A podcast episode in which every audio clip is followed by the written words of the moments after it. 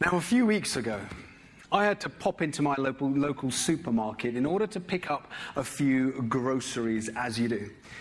And as I'm standing there in the aisle deciding on what type of chicken I want to buy, all of a sudden I hear this humming in the background. I look up, and the person that I see, he totally doesn't fit the image that I had in my mind. And so I carry on. He gets a little bit closer, and he continues to hum. And so I look up, and it's at this point that he begins to apologize. And he proceeds to tell me that his wife passed away two years ago due to cancer. And since then, he has made it his mission to go and spread some cheer and joy wherever he goes. And so I said, Great, bless you. To which he replied, Bless you too, whoever your God is. And before I can get a word out edgeways, he walked off. I tell you, I would have loved to have had a conversation with him, but alas, it wasn't meant to be. And so I blessed him and I prayed for him that he will come to know the true and the living God. Amen. Now, church, I don't have to remind you, but we are living in some real troubled times where deception and apostasy are all on the increase, and no one knows the way of peace because no one knows the Prince of peace.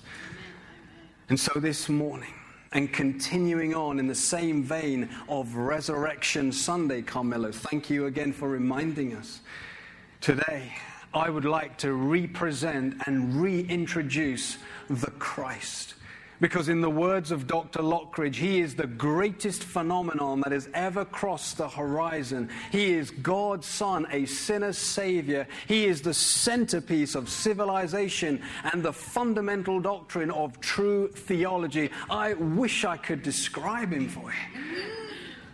But that said, we let us look at the preeminence of Christ. And that's the title for this morning's message. And if you have your Bibles with you, then please open up and come with me to the book of Colossians. And we're going to read from chapter 1 and verses 15 to 20. And it says this For he is the image of the invisible God the firstborn of all creation. For by him all things were created in heaven and on earth, visible and invisible. Whether thrones or dominions, rulers or authorities, all things were created through him and for him. And he is before all things, and in him all things hold together and he is the head of the body, the church. He is the beginning, the firstborn from the dead, that in everything he might be preeminent. For in him all the fullness of God was pleased to dwell, and through him to reconcile all things, whether on earth or in heaven, making peace by the blood of his cross. Hallelujah. May the Lord bless the reading and the preaching of his word. Amen. Now, like most of Paul's writings, he often begins with doctrine and then he ends with the practicalities. Why? Because without orthodoxy, correct thinking, there can be no orthopraxy, correct living. True? And so, as Paul presents high Christological truth about King Jesus, not only does it feed our faith and fuel our spirit, but it also lays a foundation for us to discern the truth in order to counter any errors that may arise. And so, this letter is by no means irrelevant to us, but it is essential that we receive the truth about the preeminence of Jesus. Amen. Now, before we get into it, allow me just to give you a little background. Because the church in Colossae, it was never founded by the Apostle Paul, but rather it was founded by a disciple called Epaphras, who we are told got saved during Paul's ministry in Ephesus, Acts 19. And several years after its birth, a dangerous heresy known as Gnosticism began to arise. Now, the word Gnosticism in the Greek is the term gnosis, which means to know or knowledge. Gnostics' beliefs, they were predicated on a number of false assumptions. As in, they promoted a kind of dualism or a differentiation between spirit and matter or flesh, claiming that all spirit was good, but all matter and flesh is inherently evil. And as a result, they falsely concluded that anything done in the body, even the most grossest of all sins, it doesn't really matter. Because the flesh, it has no impact or bearing upon the spirit. To which the Apostle Paul would say, nonsense. Because they are both intricately interwoven to make up the whole human, right? Secondly, Gnostics deviated from the truth and they embraced a lie, which amalgamated aspects of Jewish legalism along with pagan mysticism. In that, they kept the Old Testament dietary and ceremonial laws but along with this, they also practiced asceticism or the, and the worship of angels. It's kind of like mixing oil with water, which, as we know, the two, they don't mix. True. What's more, is that they claimed to possess, they claimed to possess a higher knowledge of the truth, unknown to the common people. And so they asserted that the only way of salvation was through this gnosis or this special revelation or knowledge, and thus they denied our Lord. You see, they taught that there were these various ranks of spirit between God and man, and that Jesus was just another high ranking spirit, a little bit above man, but beneath God. And we find this same absurdity alive and well today among certain groups, like Mormons, Jehovah's Witnesses, and Spiritists, and the like, who all present a false Christ, claiming that he was either the Archangel Michael or the brother of Satan or some other aberration or deviation from the truth. And so, greatly concerned about these heresies, Pastor Epaphras traveled all the way from Colossae to Rome to seek counsel from the Apostle Paul, who from a Roman jail cell begins to address the false teaching that was seeping into the church. And Paul wasn't one known to mince his words, but he says, and he begins by addressing it by stating that Jesus is the image of the invisible God. Praise him. What does that mean? Well, the word image it conveys a couple of ideas. As firstly, we find this word back in Genesis 1:27 where it says God made mankind in his own image. And the word image in the Hebrew is the term selem, which could also be translated as statue or a visible representation of an invisible being. You see, in ancient times, the statues of the gods would be erected in the temples in order to allow the worshippers to know what kind of God they are worshipping. So, when Yahweh creates Adam and Eve in his image, they become his image bearers and his visible representatives because, after all, the garden and the world is his temple. Amen. But as you know, the first Adam blew it somewhat royally. But then fast forward to Jesus, and it's in him that we find the true and perfect Tselem or image of the invisible God. And Jesus makes the invisible visible as he puts a face to who God. Praise God.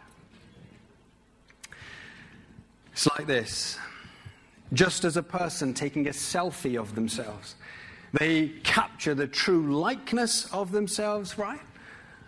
Likewise, if God were to ever take a selfie of himself, then we would see Jesus. Because he is the exact representation of the Father. And the writer to the Hebrews, he concurs when he says that he is the radiance of God's glory. Hebrews 1 3. And just as we feel the radiance coming from the sun from 93 million miles away, likewise, Jesus being the radiance of God's glory brings God from a cosmic location and makes him known. Wow. And just as we cannot separate the sun from its beam, likewise, we cannot separate the Father from the Son because they are both one. John 10 and verse 30. Amen. Amen. What's more is that Jesus is the firstborn of not only the creative order, but also from the dead. Now, the expression firstborn, it could mean a number of things. In that, it could be used in the, the literal sense, as in Jesus was the firstborn son of Mary, Luke 2 and verse 7. Or it could also be used in a symbolic sense, as in Israel is my firstborn son. Exodus 4:22. However, it's from the Psalms that we discover its truest meaning. As Psalm 89 and verse 27, God, speaking of David, says, I will make him the firstborn, the highest of the kings of the earth. Now, according to the flesh, David wasn't Jesse's firstborn, but his lastborn. However, he was elevated to that of being first in rank and honor. And likewise, it was the Messiah who comes through the line of David to rule as King of Kings and Lord of Lords. And so it's in this sense that Jesus is the firstborn of not only creation, but also from the dead. And he is preeminent over all. Amen. And just in case anyone is under any other illusion to make it abundantly clear. The term firstborn, it doesn't suggest that Jesus is a created being. No. But rather, he is the uncreated, pre existing Logos, or word from of the Father, who existed with the Father and the Spirit before even time began. Wow. Wrap your mind around that. And so, even right there, we can just park it up right now because that alone is enough to make us fall on our faces and worship. right? But Paul goes on and he says,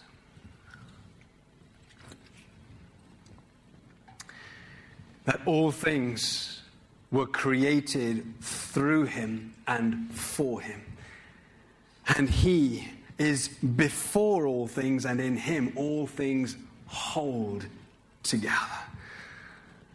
And again, the writer to the Hebrews concurs and he says, Yep, he upholds the universe by the word of his power.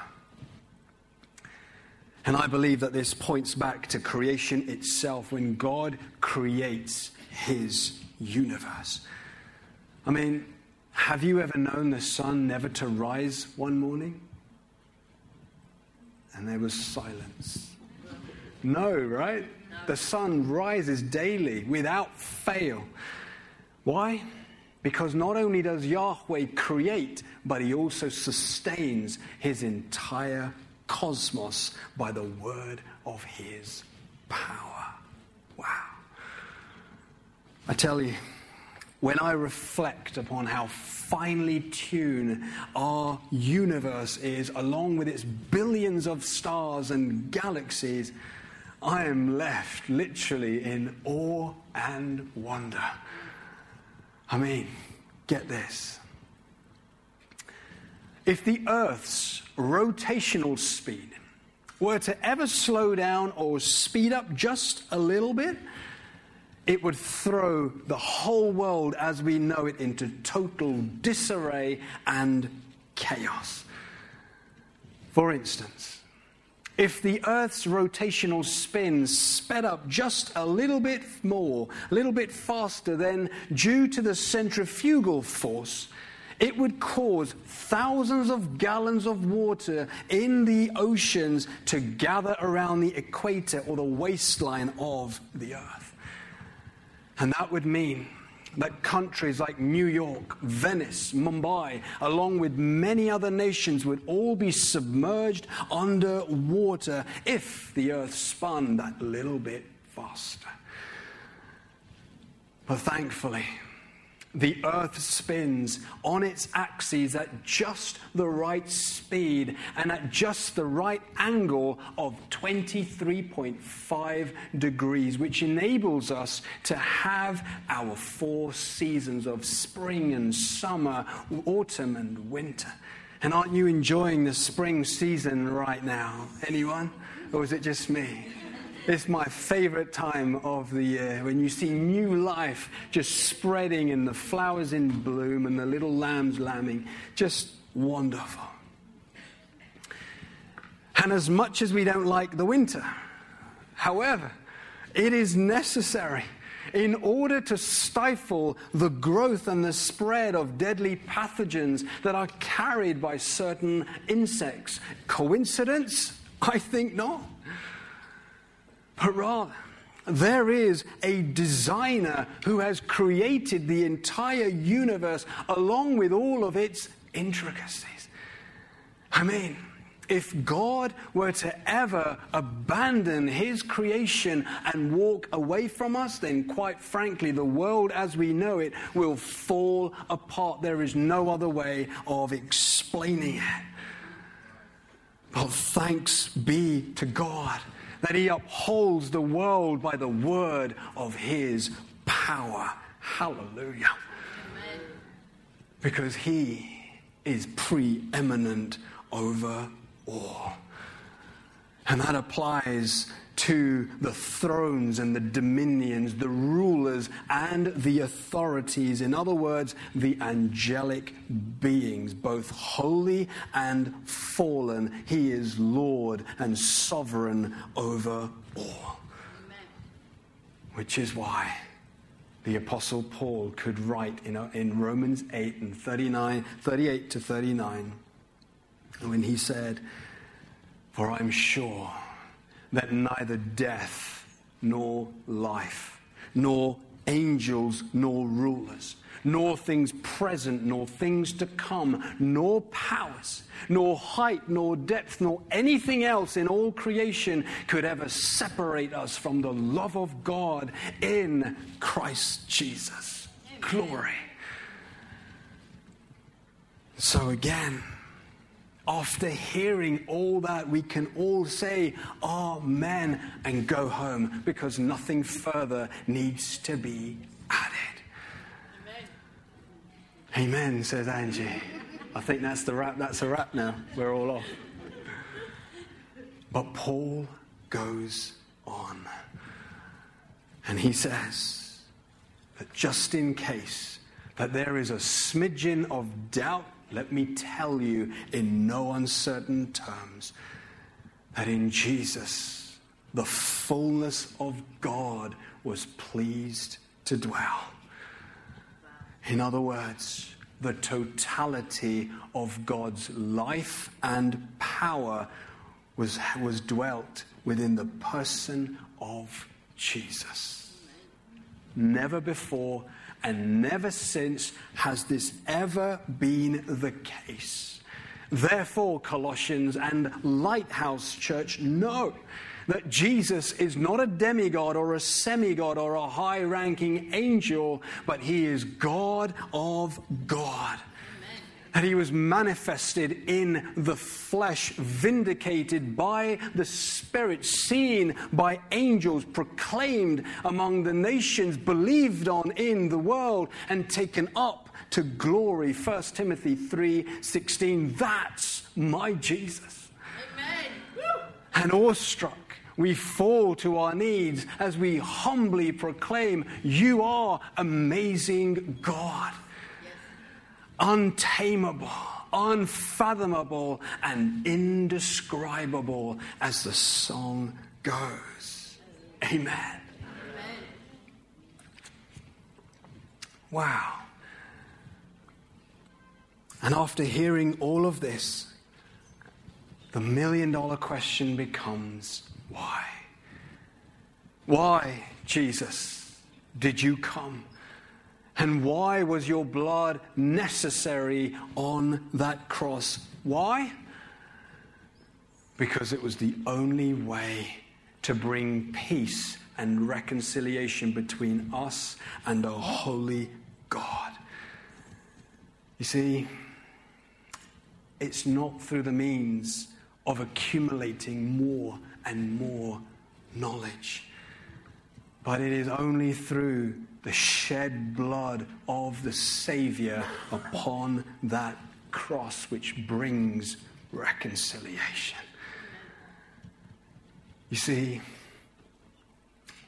what Jesus did upon that cross, it is profoundly unfathomable beyond compare. How so? Have a listen to this Hebrews 12, verses 22 to 24. There, the writer gives us a glimpse of future glory. It's where we find myriads and myriads and multitudes of angels, along with the spirits of the righteous. They are all gathered there together with God the Father and, and God the Son, Jesus Christ. And as one commentator describes the scene, he says, It's as if the angels are stood, stunned, looking and saying, Lord, what happened? Because when the Lord of glory stepped down from heaven, he did so in the Spirit. But when he returned, he returns in the flesh. And they are stunned and they are perplexed. And he replies with, My creation fell, and I went to redeem them. My love for them moved me to identify with them, to become one of them. And because of my love for them, I will always be one of them. Wow. Now, do you remember when post resurrection, Jesus appears to the disciples and, and Thomas is absent. Remember that in uh, John 20? And how Thomas, he says, Unless I put my fingers into your hands and into your side, I will not believe. And then a week later, the Lord appears and he says, Thomas, come, Put your fingers into my hands and into my side and see that it is I. And Thomas falls face down and he declares, Ho kurios mukai hotheosmu. In other words, the Lord of me, the God of me, or my Lord and my God. What's he doing? He's a Jew ascribing worship to his rabbi, and to do so is by placing Jesus akin to who Yahweh is. And Jesus doesn't say, No, no, no, don't do that, which what a normal Jew would have done. But the Lord Jesus receives his worship. Now, do you know what this means? Some scholars assert that it means that the glorified body of our Lord will forever bear the marks of the cross. And the Lord Jesus says, He says, I knew that if I were to redeem you, I would have to take on a body of flesh, be beaten to a pulp, whipped to the point of death have spikes driven through my wrists and my ankles, and have a spear thrusted through my side. And I knew that I would have to rise in that body to prove that my resurrection conquered death. And I knew that if I rose in that body, that I would have to carry those holes forever. And you know what? I did it anyway because that's how much I love you. Wow. And so, when the saints arrive on eternity's shore, as it were, and when the Lord stretches out his arms towards us, we will see his nail pierced hands and we will be reminded that that was the price that was paid to rescue us, that that is how much he loves us, and that that is why we call him Savior. Can somebody give the Lord praise right now? Glory. Glory.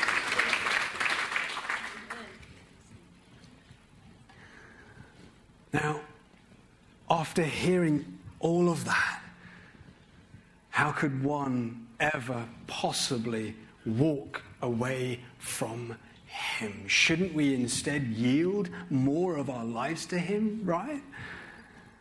But more than that, and more importantly, how, can, how on earth could we ever possibly hold and keep this truth to ourselves without sharing it with anyone else? Amen? And I'm glad you have amen to that because I cannot wait to get out, get equipped, and to get out onto the streets of Harlow. And so I do hope that you have put those dates into your diaries because there is, the harvest is ripe. And there was silence. but I do hope you're getting excited on the inside of you.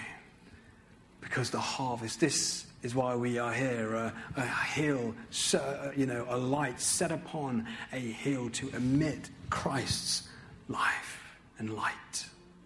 Amen. Amen. Now, can I assume that you have all seen the classic, that film Schindler's List? Anyone? Yes. Anyone seen it?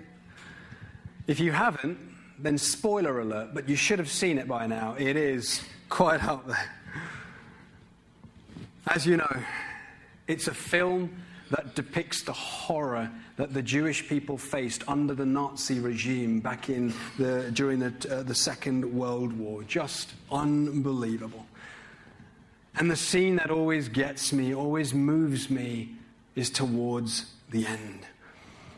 It's where the war is finally over and the Jews are now free. But the Nazis are now forced to flee. And because of Schindler's affiliation with the Nazis, he also has to flee. Otherwise, he could be tried and possibly hung. And so, before he goes, all of Schindler's Jews that he saved secretly, over a thousand of them, they all gather around and to thank him. And just uh, about just before he's about to drive away, he looks at his car and he begins to weep. And he says, I could have saved another 10 more people if I sold that car. He takes out his gold pen. He says, I could have sold this and saved one more. I could have saved just one more. And he weeps and he weeps. In other words, he finally sees the value of human life and he weeps because he was unable to save just one more. Church, do we ever weep over the souls in Harlow that are perishing right now? Do we have the cry of John Knox of old who said, God, give me Scotland lest I die? Do we have that? You see, we cannot claim to be a follower of Christ without caring for the souls that are perishing because that's God's heart and his mission, and people are lost. And they need Jesus. And we have this hope. So, why would we keep it to ourselves? Why wouldn't we share it with the world if it is the best news that we have ever received? I guess the question is is it the good news, the best news that we have received? Because truthfully, before we are able to tell others, we personally need to be convinced of it for ourselves. We need to be convinced as to who Jesus is. Or, in the words of the biblical authors, we need to make our election sure and we need to work out our salvation with fear and trembling. Because we don't want to be like those that John describes in 1 John 2:19 when he says they went out from us but they were not of us, meaning that they never really knew him. And so church, let us return to our first love. Let us rediscover the Christ. So that if ever we come across a false Christ or the spirit of Antichrist, that we will be able to discern it and know it. But more than that, let us live in a way that demonstrates that we belong to Jesus, even if it means risking our reputation or losing our livelihood or even our lives, so be it. He is worth it, is he not? Amen. Amen. Now, thankfully, we are not called to die for him in this part of the world, you'll be pleased to know. But we are called to live for him. In fact, Sadhu Sundar Singh, an Indian convert in the late 1800s, he put it this way. He said, It is easy to die for Christ, it is hard to live for him. Because dying only takes an hour or two, but to live for Christ, it means to die daily. He then goes on. And he says, Only during the years of this life are we given the privilege of serving each other and Christ. And we shall have heaven forever, but only a short time for service here. Therefore, we must not waste the opportunity. My sentiments exactly. And so,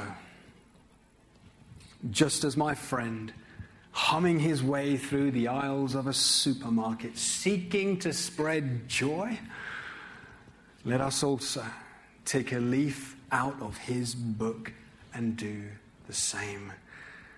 Because we are the ones who carry and have true joy because we are the ones who know the true joy giver.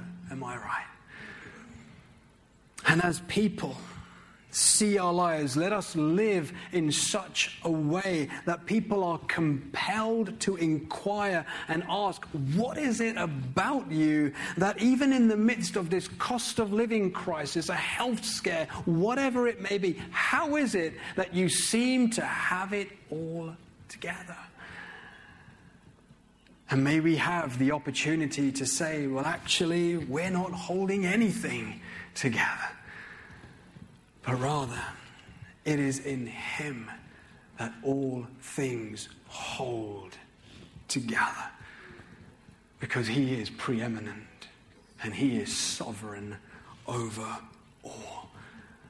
And it's in Him that we have the victory as we have been singing this morning, and that they can too. Amen. This church is the message that we carry. It's nothing new. Doesn't need to be updated or upgraded or any of those other things. But the same message of the cross, these timeless truths, will continue to stand the test of times. Fashions and fads and design, all of those things will come and go.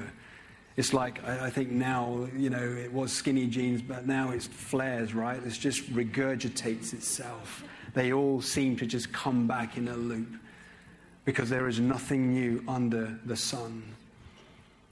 But Christ Jesus, He remains the same yesterday, today, and forever. And He is a God who not only speaks all of these things, but His word continues to speak. And mankind, we haven't changed that much, even though there's been two millennia in between, or before, even long before. But we still have those same basic felt needs. We still need the love of the Savior. We still need belonging. We still need hope in this life, no matter how advanced we get technologically and all the, all the rest.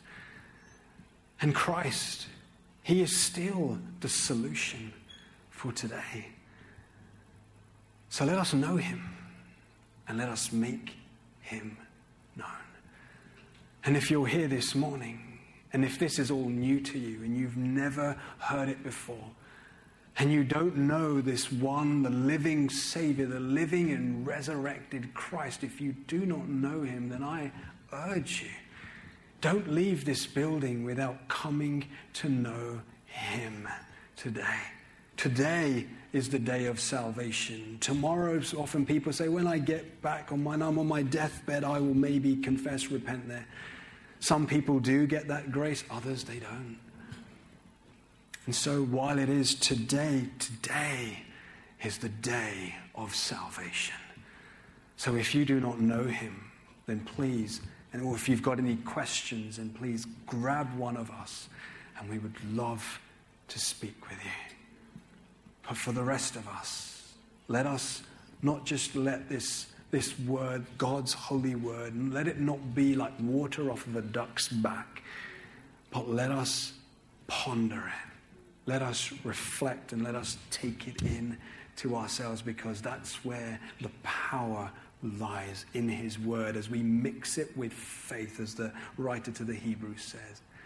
We mix the Word and faith together and it becomes explosive, dunamis power, and where we get dynamite from. Shall we pray? Let's pray.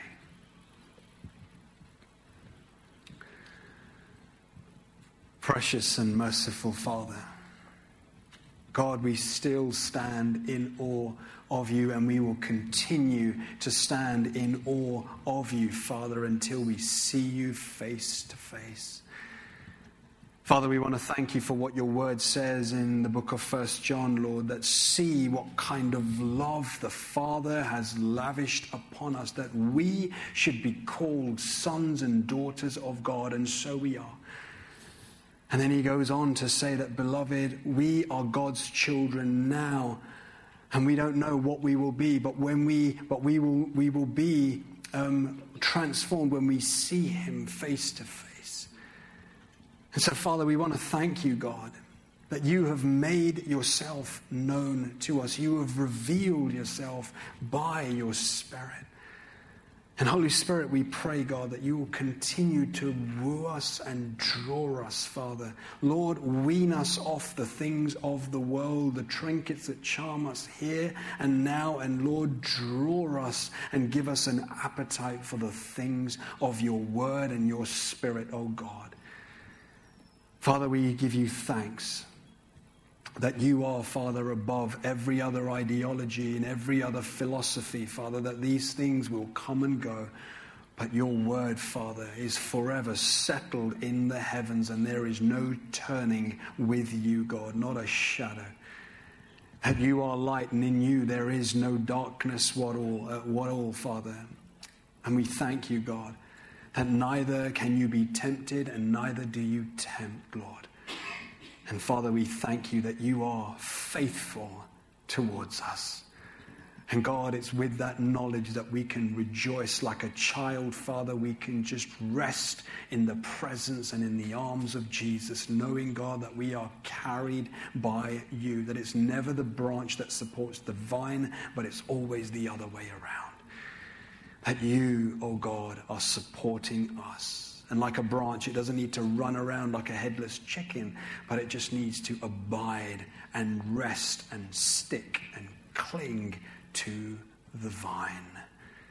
So, Father, I pray that as we abide in you, as we rest in you, May you, Father, reveal more and more, Father, riches and wonder, like Paul prayed, that may we know the height and the depth, the length and the breadth and the width of the love of Christ. Father, earlier on in that passage, he speaks of that may God strengthen you in your inner man or woman because we need that strengthening because as you reveal more and more of yourself to us, Father, it will crush us. But God, you are the one who strengthens us to behold you, God.